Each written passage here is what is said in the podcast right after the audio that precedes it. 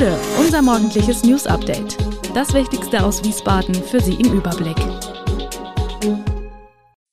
Guten Morgen aus Wiesbaden an diesem 26. Juni.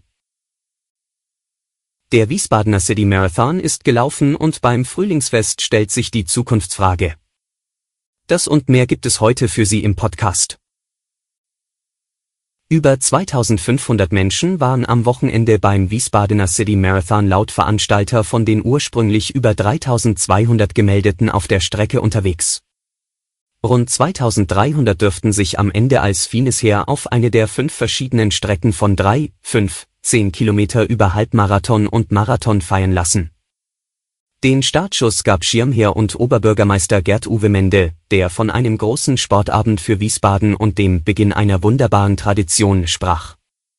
Andreas Steinbauer, erster Vorsitzender von Veranstalter Sporthilfe Wiesbaden, war überglücklich und kündigte an, direkt mit den Planungen für 2024 starten zu wollen. Über 200 Helferinnen und Helfer um Ausrichter Kai Walter sorgten am Samstag für einen nahezu reibungslosen Ablauf. Ausnahmslos gelobt wurde die Stimmung an der Strecke.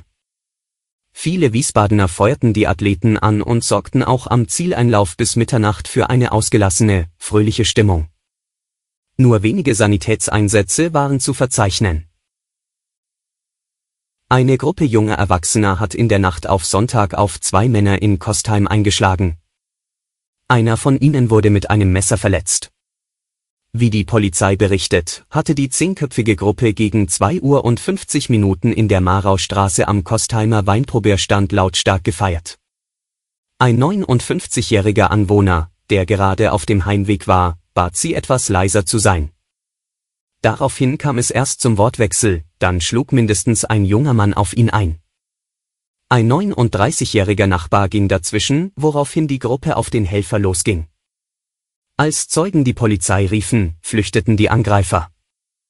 Erst beim Eintreffen der Polizei bemerkte der 39-Jährige eine Schnittverletzung am Arm. Bei der Untersuchung im Rettungswagen stellte sich heraus, dass ihm am Oberkörper mehrere Schnitt- und Stichverletzungen zugefügt worden waren, glücklicherweise keine davon lebensgefährlich. Der Mann wurde in eine Klinik eingeliefert. Sein 59-jähriger Nachbar wurde leicht verletzt, musste aber nicht ins Krankenhaus. Die Polizei nahm einen der Täter, einen 19-Jährigen aus Wiesbaden, fest. Er ist mittlerweile wieder auf freiem Fuß. Die anderen Täter sind flüchtig. Alle Jahre wieder stellt das Frühlingsfest auf dem Elsässer Platz in den Startschuss in die Wiesbadener Festesaison dar.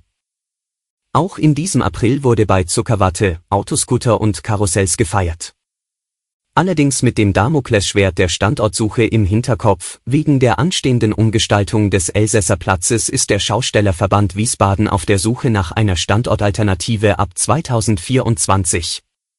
Das Park- und Reitgelände Salzbachaue in der Gartenfeldstraße, das derzeit teils von SW Verkehr als Parkplatz genutzt wird, ist hierbei der Favorit. Die Fläche sei aufgrund ihrer zentralen Lage, der Anbindung an den Nahverkehr der Größe als auch der Beschaffenheit als Veranstaltungsfläche für Volksfeste geeignet, argumentiert der Vorsitzende Werner Laux.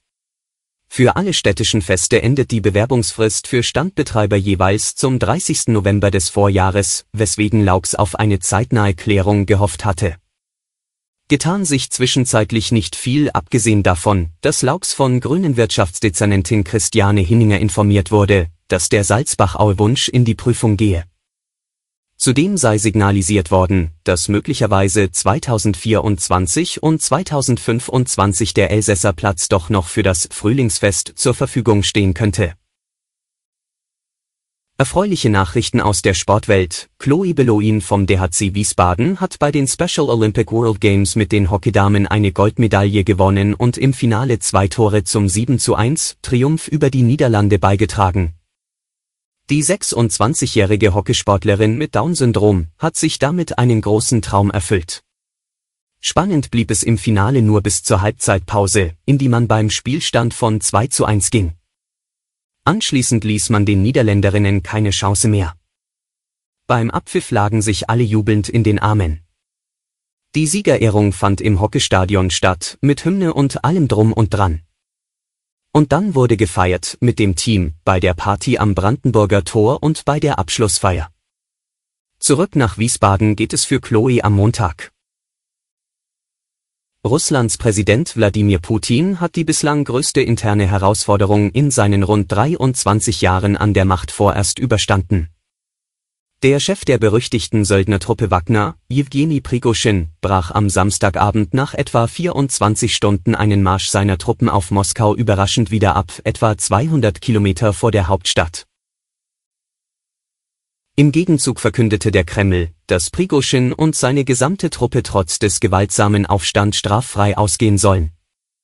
Zuvor hatte Putin mit Blick auf seinen Ex-Vertrauten noch von Verrat gesprochen. Prigoschin selbst soll nun weg aus Russland und sich im Nachbarland Belarus niederlassen. Von dem 62-Jährigen, der Moskau über Wochen hinweg mit Kritik am Ukraine-Krieg gereizt hatte, war am Sonntag allerdings nichts mehr zu hören und zu sehen. Stets Aktuelles zum Geschehen in der Ukraine sind in unserem Blog auf den Nachrichtenportalen zu finden. Alle Infos zu diesen Themen und noch viel mehr finden Sie stets aktuell www wiesbadener-kurier.de Gude Wiesbaden ist eine Produktion der VRM von Allgemeiner Zeitung, Wiesbadener Kurier, Echo Online und Mittelhessen.de. Redaktion und Produktion die NewsmanagerInnen der VRM. Ihr erreicht uns per Mail an audio.vrm.de.